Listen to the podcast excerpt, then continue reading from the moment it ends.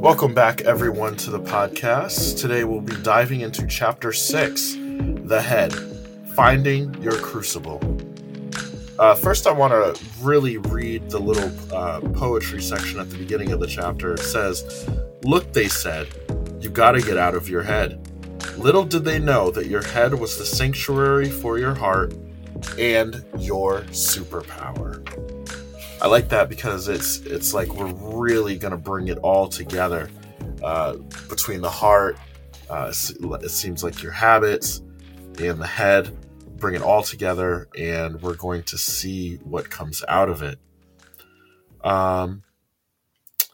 So yeah, the head is a very important component. Um, some people might say that we should have gone with the head first. Uh, why did you decide to go with it last between the head, the heart, habits? That's a really good question.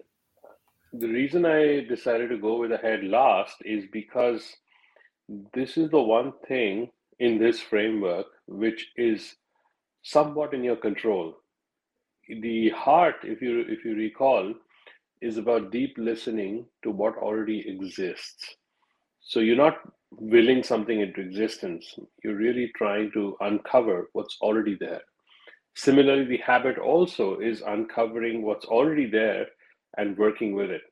The head is the one area where you get to create your stand, saying, I'm going to work in this area. I'm going to give my life to this domain, or at least for the next decade or so. it's not easy to change the head either, but but it is something that you do. It is something where you will build distinctions, you will build knowledge, expertise, and serve the world in that container. So that's why I'm calling it your crucible. Crucible is an interesting word. It, it, it's a container where you melt metals with intense heat and so this is where the heat of life comes in, melts everything you have to produce something remarkable. And that's how I see the head. This is where, in a sense, your life's work will live. And your heart, if your heart is not being leveraged, if, your, if your heart is not getting to express itself in the head, it will feel empty, feel meaningless kind of empty, not full kind of empty, right? and and the habit must be leveraged as a superpower in your crucible in your head that's the work how do you do that in such a way that you're honoring your full self so that's the that's really about reinventing the eyes with which we look at our work. Mm, i see. Very very very important. Um you know i found this chapter especially interesting because it sort of uh, almost broke the the framework in in some ways because it begins with an anti-hero story. I remember reading from the last chapter and I was like, "Where's my anti-hero story?" but but for this one, um, you know, it starts out with actually actually quite a long um, story, but it's also very important. Um, uh, for our listening audience, do you mind uh, paraphrasing just a little bit of the story for them? Um, wow. Yeah. So, this, yeah, go ahead. Yeah, happy to. So, this is a pretty counterculture story, as counterculture as it gets. Because if, if you think about most uh, Eastern stories, you will see the primacy of monastics in in giving wisdom and this is counterculture because the wisdom is not coming from a monk it's actually coming from a householder and going to a monk. And it is about what is virtue. So this monk is meditating in the forest and is disturbed because of some crane poop and landing on his head. And so he gets very angry. And unbeknownst to him, he has developed certain powers. His, his hatred or his anger towards the bird immediately kills the bird. So he he knows something weird has happened here, but he doesn't think too much of it, and he goes off to um, to to beg for alms, which is what monks do. And then a householder keeps him waiting, and he gets very very angry with the with the lady of the house. But she, unknown to him, can read his mind and calls him out for his anger and his violence with the bird and uh, gives him a lesson. And he's shocked. And then she says, Well, you want a deeper lesson? Go, go to this village and you'll find a virtuous butcher. He will be your teacher. And this is, again, extremely counterculture, right? You know, monks generally are associated with uh, avoiding meat. And here, uh, a butcher is going to give him a lesson in what is virtue. This is as counterculture as it gets. And you can see why it fits with the theme of this book because we have made it a habit to judge the exterior. If you, if you look around, we have very uh, good shortcuts in our mind that, oh, if you're doing this, you must be a bad person. Oh, if you're doing that, you're a fallen person.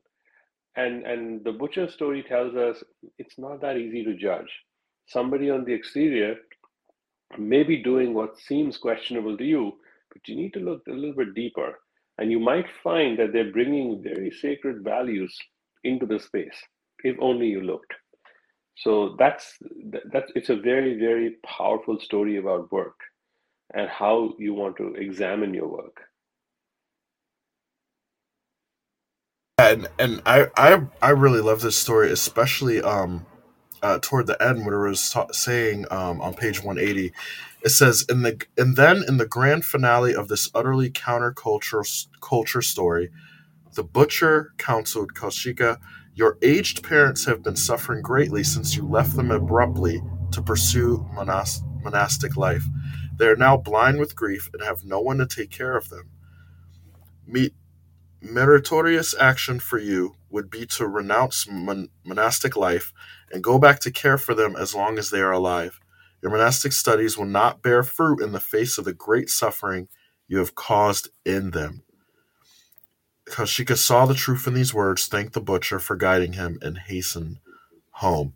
I was like, wow, that, that is actually very interesting because it kind of goes back to that nobility where it's like, well, he's a monk.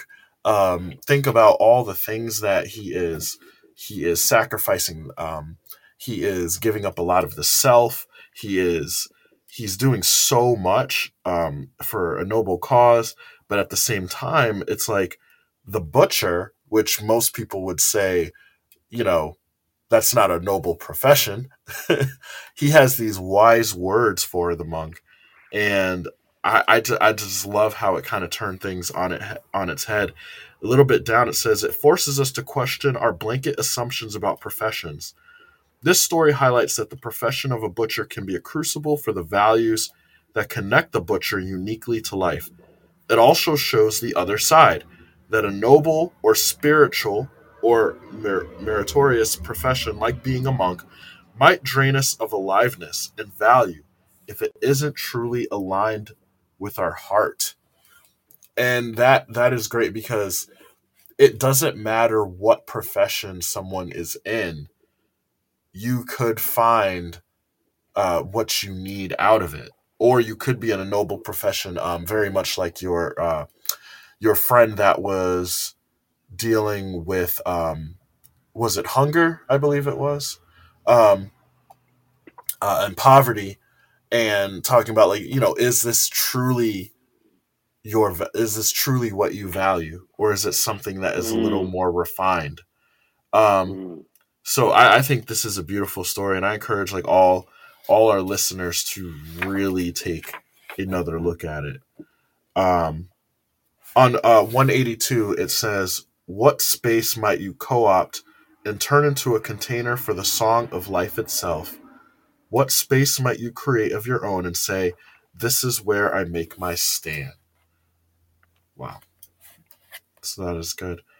Um, yeah, so just like with the heart, we're going to be getting into mapping your head value. Do you mind um, telling the listeners uh, why it's very important um, to to really pay attention to mapping your head value? So if you are not clear what where you're making your home, then there is nothing to give yourself to. And it is very important to understand this because if there's nothing to give yourself to, you can't build anything. You have to commit. You have, you know, going back to the Tagore poem of I, that hey, you know, the rose is beautiful in the in the color of your consciousness, so to speak, the C word, So, and that's because the rose is committed to a certain form. And so, what is that form that you are going to commit to? Very narrow and very specific. And if you don't commit, you don't have a chance at beauty. You don't have a chance at expressing your heart's value and or leveraging your habit as a superpower. So where are you going to do that? And if you don't have a head value figured out, you can almost think of yourself as a ghost, right? You've got all these aspirations, but no body in which to carry them out. So how do we human beings uh, avoid becoming ghosts? We we have to find a body to inhabit, and that body of work, that body of distinctions, is what I mean by the head value. That this is the space which I am going to offer myself to and receive, you know, as a as a gift. And this is where I will give my gifts and share my gifts with the world. That's why it's so important to to discover. Mm. And and just like you did with heart and habit values, you suggest that people journal in a reflective space as they um, they really explore this uh, mapping their head value. Um, you said you have a few suggested questions that they can pick from, and to pick the one that they like best, I'll read these questions so people can um, explore them. Uh, number one, what have you, what have you earned the right to teach a class on or write a book about? And what, for example, in what professional area or intersection of areas are you an expert? What professional area are you passionate about? In what profession have you published or given conference presentations? Number two, what is a space creating professional distinction that uniquely describes your work? Number three, what distinction can you declare as a profession or work that you will bring into existence? Number four, what profession beckons to you naturally as something you want to grow into and make your unique contribution. Number five, what distinction describes a body of work that will allow you to honor your heart and habit? And before we, we get into um, the, the principles themselves in the test, um, I really like these questions because it it really goes back to what occurs in someone naturally. Um, for example, even going back to the first question, what have you earned the right to teach a class on? That that actually may have nothing to do with uh, someone's job per se. That might even go back to um, a hobby or something that you know they find that they really love, and perhaps that's something to explore. Someone could be like a you know a broker or something, but when they get home, what really makes them smile is baking and it's like you know maybe there's something there in the baking that you can explore. Maybe there's a way uh, to find to to marriage the two that um, we're not thinking about creatively. So i, I love i really love how you um, brought it right back to work as well. Um, and what distinction describes a body of work that will allow you to honor your heart and habit in your experience helping people um, find their values, whether it's through the heart, the habit, and the head, um, at this point in their evaluations, are they even talking about the paycheck being important at this point? Usually, when we've done the inquiry of the heart and the habit, people are what I have found is people are really interested in discovering discovering that body of work that will that will light their boat you know? It's like that will make them feel that they're coming alive.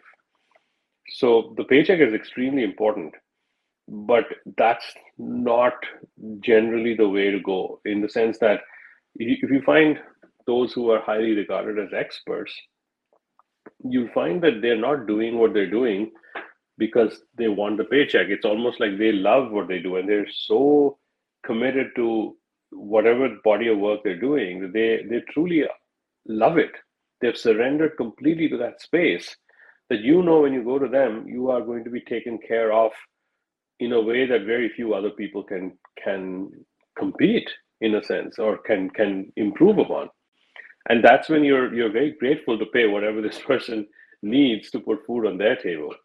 So that's a very different way of thinking about compensation.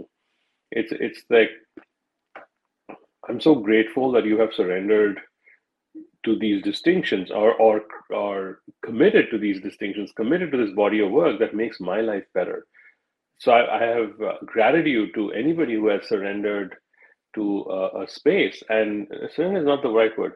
Has embraced a space and become the space where the work will unfold where something beautiful will be created and that's true wherever you look. Like experts bring that joy out in you that oh my god i would i can listen to this person for hours given how deep they've gone.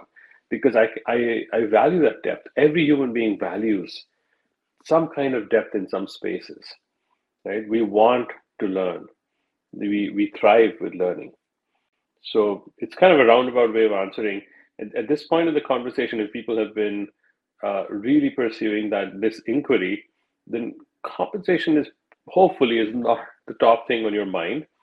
And in fact, that's kind of a warning of this book. I'm not saying that just because you become an expert in something, you're going to make a lot of money. In fact, there's a warning which says you may not, and you may stop caring about it to the detriment of those who depend on you and you yourself. So be very careful. Uh, and having said that, you know, I have generally found that if you find something truly amazing, your heart goes out to it then you're generally okay. People, other people take care of you. We're, we're, we're not in a world where um, everyone is uh, blind. You know, people can see that you know you find a great baker in your neighborhood. You that person doesn't have to say too much. You know, you go to that person's shop because you know they've done amazing work and, and they have great bread for you or great desserts or whatever it is that you know that they do. So yeah, sorry, a long-winded answer. I, I don't know. Does that get to your question? Oh yeah, no, that definitely answered it. It's almost like um, it's almost like what they're what they value um, speaks for itself. Uh, it it doesn't have to um, come through the form of uh, money, uh, things of that nature. It, you know, and it kind of gets into principle number one, where it says you have earned the right uh, the head value is something that you have to earn with your hard work. It can initially be a declaration of intent, but for it to really stand, you have to shape it over time. This is your body of work that you have come to know and love. You could change it with your will, but such changes are slow, as you will have to build up a new body of distinctions to make it stand. Um, so, I mean, even going back to the example of the neighborhood baker, uh, if that neighborhood bakers to the point where everyone knows about uh, their baked goods, that means that they they earn the right to to be declared, uh, you know, like the neighborhood baker. That means like at some point that person went beyond even their personal kitchen, decided to take a chance, let people try it. Maybe they perfected a recipe. Um, you know, like, like it, it took some time um, even if it's even if it was just starting out as a hobby or something that they maybe it's not their job, but they they basically became an expert of sorts down the line. Um, Aphorism 6.0 says, Listen for the home you have already made, and that is your head value. That's that's good. And then principle number two says you are drawn to it. So again, it goes back to that natural uh, feeling where it's like you're you're going to you're going to be drawn to it almost like it doesn't really matter. Um, it's almost like the hobby chooses you. You don't choose your hobby. I don't know of someone being like you know what? I'm going to take up fishing because I think that is something that I should do.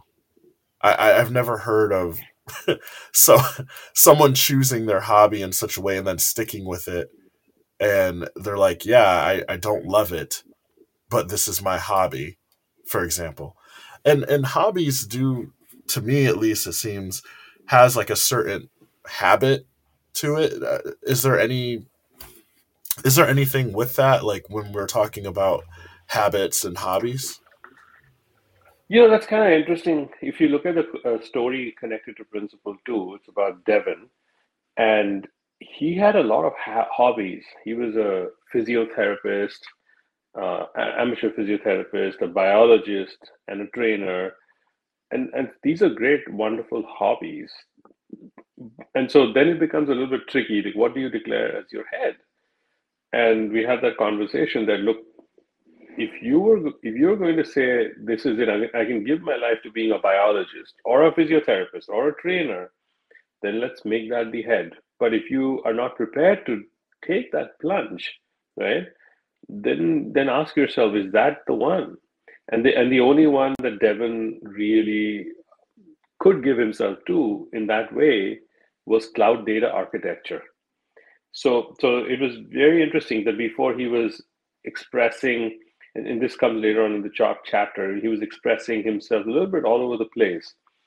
And after he got really clear on who he or what he wants to stand for, it became much more punchy and powerful. So, so I would say that yeah, if you you you know, habits and hobbies are not necessarily interlinked, although they may give you a clue. Uh, Devin's habit was as a tinkerer, and so he he was a very creative. He is a very creative person, and and maybe that took him to all these other side things where he could tinker around and learn. That may be the case, but it's a bit of a distraction in discovering the head. Head is where has he spent decades of his life earning the chops where if he comes in the room and he talks about cloud data architecture, everybody else shuts up because he knows what he's talking about. That's what I'm talking about. Where have you earned the right?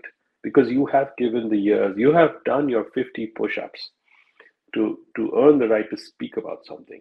That's the head. Mm. And, right? And, and if you haven't, the, the second aphorism talks about, well, maybe there's something that beckons you, which means you have to give yourself to it at least for some period of time and be willing to commit to it and grow in it. So that is that is what we're talking about. So this this there is some space here to shape it in a way that you like. But but make no mistake, whatever you pick, the next decade of your life, that's where your 50 push-ups every day are going to be in. You're not you're not gonna just uh yeah you're not right i see what you're saying. Um and, and it kind of goes back into principle three as well where it says your habit is legitimized. Um a good head value is one where the habit shows up as a superpower and not as a liability in Devin's in Devin's example earlier, we note that his habit of being a tinkerer can show up as being prone to distraction and a liability if all he has to do is execute on someone else's will. However, by looking at himself as an architect, he has created the space to allow himself to tinker. All great architects must tinker and are rewarded for it. For these are the people who allow others to focus. Um, and it goes to uh, aphorism 6.2 where it says arrival of the head value makes your habit value a superpower so it it, it kind of like um, really shows itself uh, in positive ways. Um, and so those are the three main principles that really define um, if you are finding your head value. Is there anything else that the listener should know when it comes to those principles? No, I think I think the third one is really important. That legitimacy of your habit is is is something to think about. Some habits, if they're in the wrong headspace, trip you up and they will prevent success. While so so for instance, John's story here, John is a person who was declaring himself as a product leader in human systems. And he has this habit of asking innumerable questions. He is always seeking a diversity of perspectives. So if you uh, put him in a position where he's got to get stuff done, and instead he's just asking so many questions of other people, he's going to be seen as a, a thinker, not a doer, and he'll be dinged for it. But if he's in a position of power or leadership where he's improving everybody else's work, then his ability to to ask questions is a huge asset. Those are the questions that everybody needs to think about. So product leadership is much better for him than say program management or even engineering, it's like uh, at some point some of these other disciplines require you to accept and move on and, and build something with with what you've been told. And product leaders are constantly asking the question, why? Why am I doing what I'm doing? And should I be doing something different?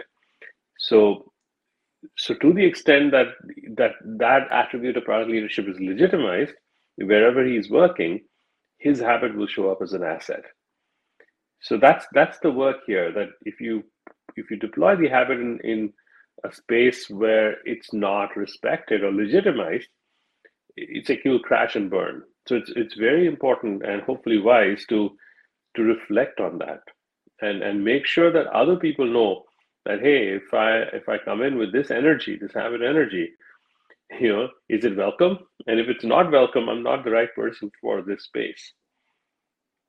Mm. yeah and um and, and that's why it gets very important that people test uh whether you know this really is part of the head or not um test number one says prosaic not inspirational the phrasing of your head value should be prosaic, prosaic and not an inspira- not inspirational. It gets its numinosity because it allows you to connect with your heart value. If there is emotional content in the head value, then you must dig deeper and perhaps consider moving the emotional content to your heart value. What what would be like a good example of someone passing that first test? So, so for instance, if Devin had said beautiful architecture or something like that, right? That is very emotional in content. Whereas if he picks cloud data architecture, that's that's kind of emotion neutral. Now it becomes spe- special to him because that's where he's making his home. But if you were to see a book titled Cloud Data Architecture, be like, huh, whatever, okay, maybe I'm interested, maybe I'm not, right? But when you pick that up, what you're getting from Devin is this idea of beautiful spaces that he's creating. That's his heart value. And and his habit is tinker, so he's going to use it to full effect in doing great cloud data architecture. So so that's an example where the head value is very prosaic. It's almost dull. And it should be that because that's what you're signing up for. That's what you print on your business card. Okay, cloud data architecture or your, your, your talk or your book it's a body of distinctions. The emotion comes in it from the heart value. So when people are signing up, you're not you're not selling them on some airy fairy stuff. It's a, it's a pretty concrete set of distinctions, body of work. But through it, through that narrow container, they're going to feel the beauty of the spaces you're creating. That's what Devin's doing, right? And similarly for John, when he says human systems, it sounds like a professional discipline. But when they get engaged with it, they realize what it's really about is alive groups. I mean, that's amazing. So, so it's a, it's it's kind of. I'm just I'm just going to invite people to test that out. That call your space, you know, in a prosaic sense. Give it a prosaic name, and keep the emotional content. Give it its own respect. That's your heart value, and that's almost kind of hidden like it's it's for you to know and it's for you to train people on your team or let everybody know this is what you stand for on the heart side, what you're giving. But what the world will see is really the head. They're coming in there, they're signing up. It's like, I need bread, right? So I will go look for a baker or a bakery. Now, now that baker may have a heart value of delighting customers or making amazing, you know, uh, amazingly wondrous cakes or whatever it is but that's not what I'm looking for on Yelp. On Yelp, I'm looking for a bakery. and so similarly, if I if I need a cloud data architect, and when I search cloud data architecture, Devin's name needs to come up. That's why it needs to be prosaic. It's like, okay, yeah, this is this is the, this is the top I need to go to because I want to learn about this. Does that make sense? Yeah, it does. Um, if I'm understanding it correctly, it's almost like uh, someone's heart could be into um, someone's heart could be into something um, beautiful or something um, you know that they really enjoy but it's not going to be a really a marriage to the head value unless it comes out very clearly like the execution the execution is is, is almost um streamlined it's almost there there's a almost mechanical component to it um it's not going to be like everyone flocks to everyone flocks to me simply because i'm in love with something like there, Exactly. there's more to it there's ex- more to it than that That, that's a really great way of putting it. Like, what are you doing for them? What's the body of work? And the head is really saying, let's put the focus on the work. And in, in a sense, it also is bigger than that because if you look at aphorism 6.3, it says neutral it is, for then it can receive the fullness of meaning from the heart value. If it's injecting something else, then it doesn't have the full space to receive the heart. So, so there are multiple reasons to keep it keep it prosaic. i like that and and and it, it gets into test number two as well uh clarity on strategy because it says the head value should give some clear strategic direction that reduces your set of alternatives.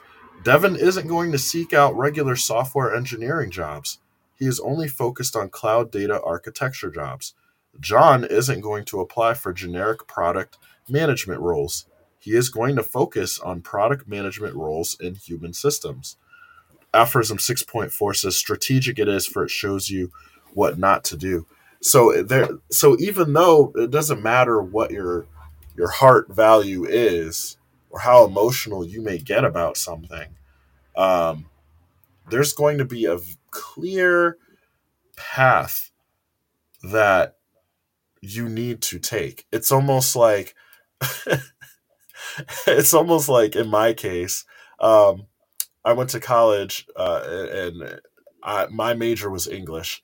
Um, I don't necessarily recommend that, but personally, but um, you know, I went to college and I was like, oh, I'm going to declare English because I love English. I love I love reading. I love writing. I love analyzing literature. Um, but when it came time to okay, I need to pick a job or I need to pick something that is going to put food on the table, it was like, well, obviously I want to pick a job that's going to be, you know, a marriage to my abilities and my love for English in some way. There has to be a clear goal that needs to be executed that is providing uh, some kind of value to someone else or some other organization. And hence, that's why I ended up in teaching because it brought a, you know, I, I could essentially do both. But um, it, yeah, That, that's a yeah, that's a that's a really good example, right? You had to get it to a point where it's not about you anymore, and that's one thing. That's one of the big traps in this values inquiry. People will start saying things that, on the face of it, sound very good, but actually are just amplifying your ego. So, okay, what's important to you? Oh, it's integrity. Oh, I like working with good people. So it's all about me, me, me. But what are you going to do for other people? That's what this conversation is about, right? So you teaching is you're giving something of value, of perceived value to others, right? Or if you're, I know you're an author as well, so you're writing and creating something of value to others. That's what the head value is about. Okay. yeah, And, that's uh, very yeah, very yeah. important. Very important to uh, to know because like, like like you keep saying like it it's going it's going to manifest itself in the outside world. It's going to bring something to others. So test number three has uh, talks about validity of narratives. Um, and it's talking about how every individual will have their own style of presenting it. What is important is to verify that your narrative rings true. You should have a deep stirring within the, within that connects you to your wholeness, a sense of completion, a sense of this is me. It should be an unmistakable feeling. This narrative is the executive summary of what's important in your work, and only you can attest to its validity. So it's something that you are going to know without a doubt. And aphorism 6.5 and 6.6 says, is the trifecta of head, heart, habit, you. That knowing is what makes it valid. And so it all comes together in the end. Um, talking about the, you know, your heart value. Yes, you do have that emotional component. Um, but is it also something that you find yourself uh, going back to um, constantly? And also, is there some kind of value that is manifesting itself in the outside world. Um, do you want to talk a little bit more about the trifecta of the head heart habit um, that should that, reveal itself? Yeah, it's it's like when you see it, it's like, oh my god, this is me. This is if this is known, these are the three things I care about. Validity comes from the fact that there's nothing more to be said about what matters to you in your work, in, in the work that you're here to do and I'm not talking about work environments, about people and not having politics. I'm not talking about any of that. I'm talking about what should the work that you you present to the world be known for. And if these three things are known, is there anything more that you really need to say? This is kind of the executive summary of your soul in a sense, of your work soul, right? Think of it that way. Right. Right, and and you so you so now that uh, people have gotten it all together, they may be wondering, you know, what do they what do they kind of do with this?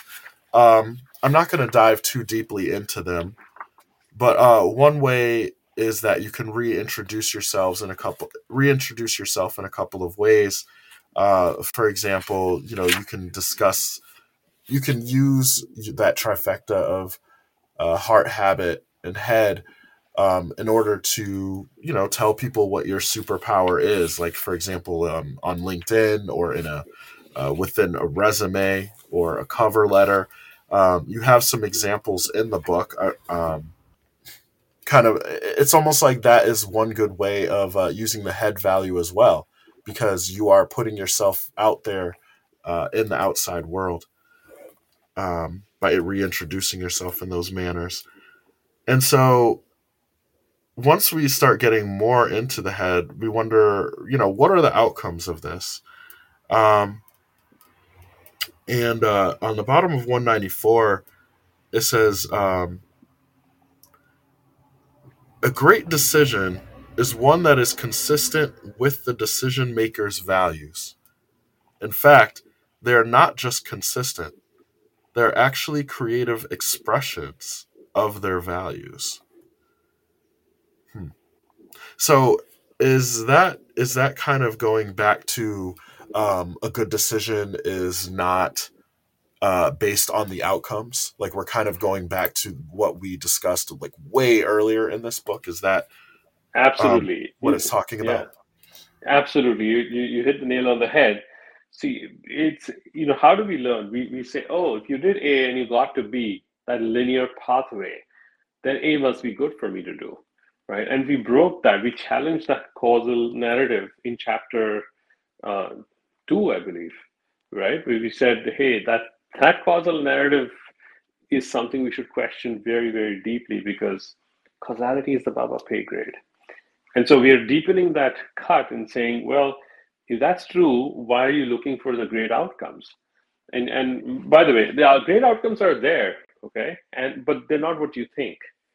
So, so when John was interviewing, and uh, you know, this is a person I know very well, good friend of mine, and he wrote, he wrote his introduction in this way. Up until this point, when he was interviewing in jobs, it, it uh, interviewing for jobs, it, it was a very performative experience. It's like somebody has an expectation. Let me see if I can match that. Whereas now the conversation is really about, hey, this is who I am this is why I think who I am makes sense for this particular role. And so when he, this was the first time when he when he got selected for this role, he didn't have anxiety, and and even when he did, it was very easy to resolve it, saying, "Look, they hired you. They knew exactly what you bring to the table, faults and everything, because you you've shared what matters to you.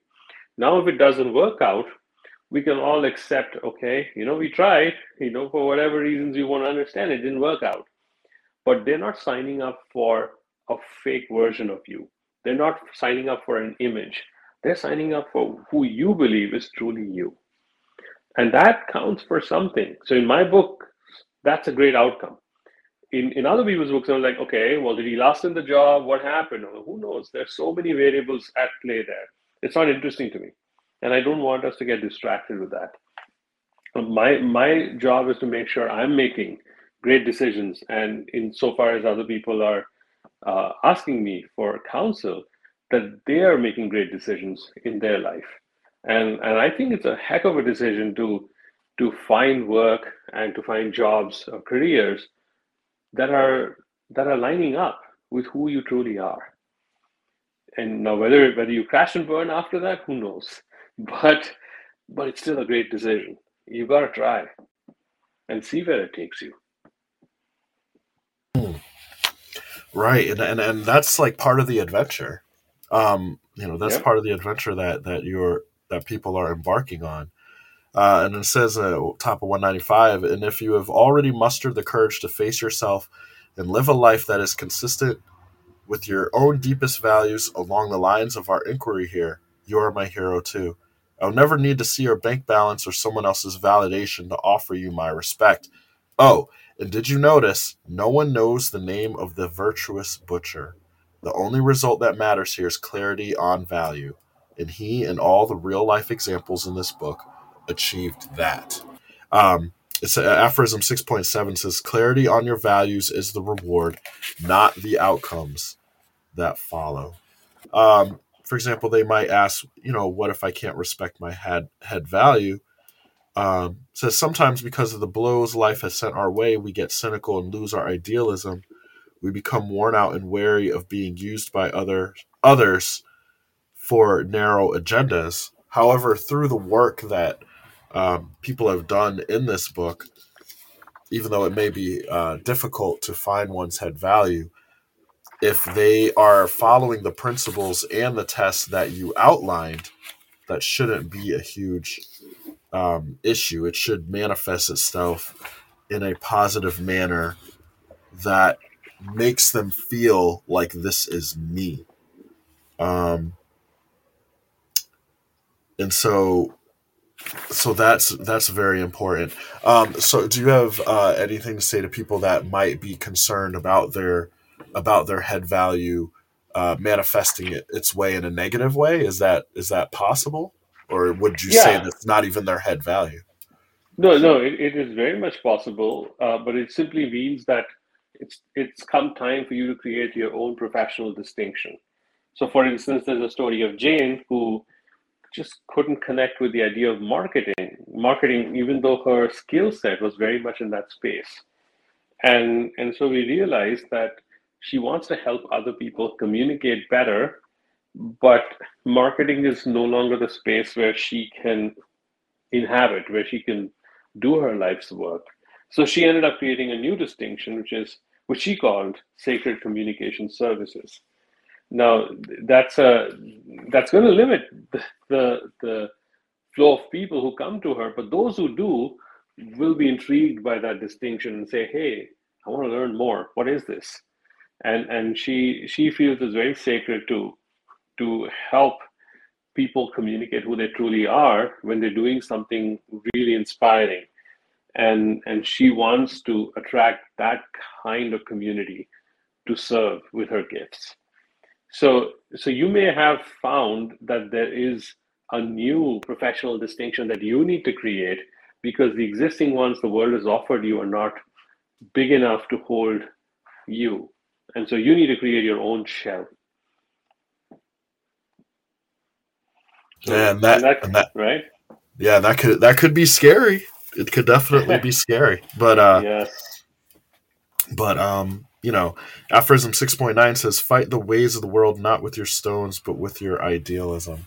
As I, it might be scary. It might it might you know take some some time, but that's okay.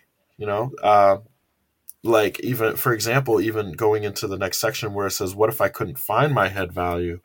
Uh, you say, if you are struggling to find your head value, I suggest giving yourself time to explore and learn and get back to this mapping later. For what it's worth, my dialogue with John has occurred over five years, and our initial mapping showed the head value as complex structures. He was fascinated by complex structures and loved studying them.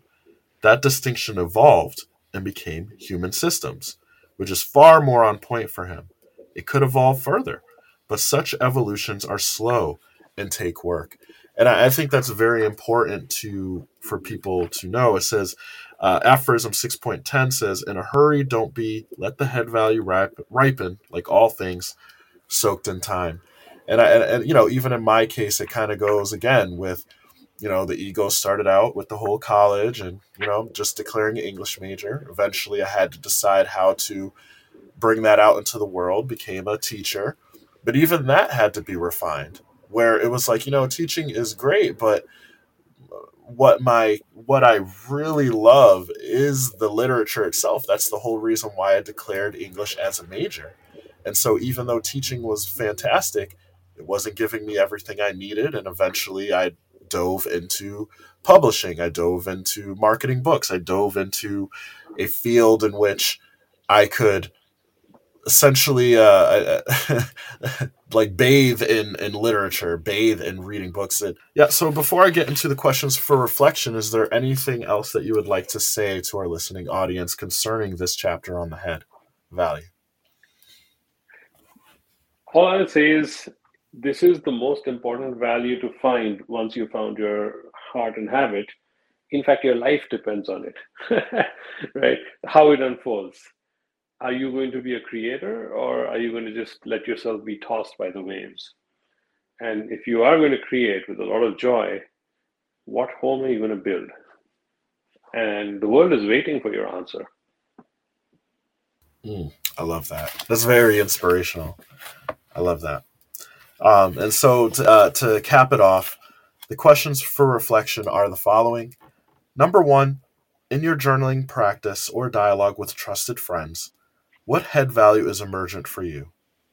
Number two, how was your experience of this inquiry from the lens of the principles or the tests? For each principle and test, write what emerged and use that to inquire deeper. Number three, how much guiding power does your head value have? What alternatives emerge for you in decision situations when you bring that value front and center? Number four, what opens up for you when you think of using the head value as a container for the heart value to express itself and for the habit value to show up as a superpower? Number five, what strategic power does your head value hold for important decisions in front of you? Number six, what narrative around your values can you now write that is entirely authentic and wholesome? And with that being said, those were the questions for reflection. That wraps up this chapter. And please come with us next time as we dive into chapter 7 The Three Goddess Braid. Thank you for listening.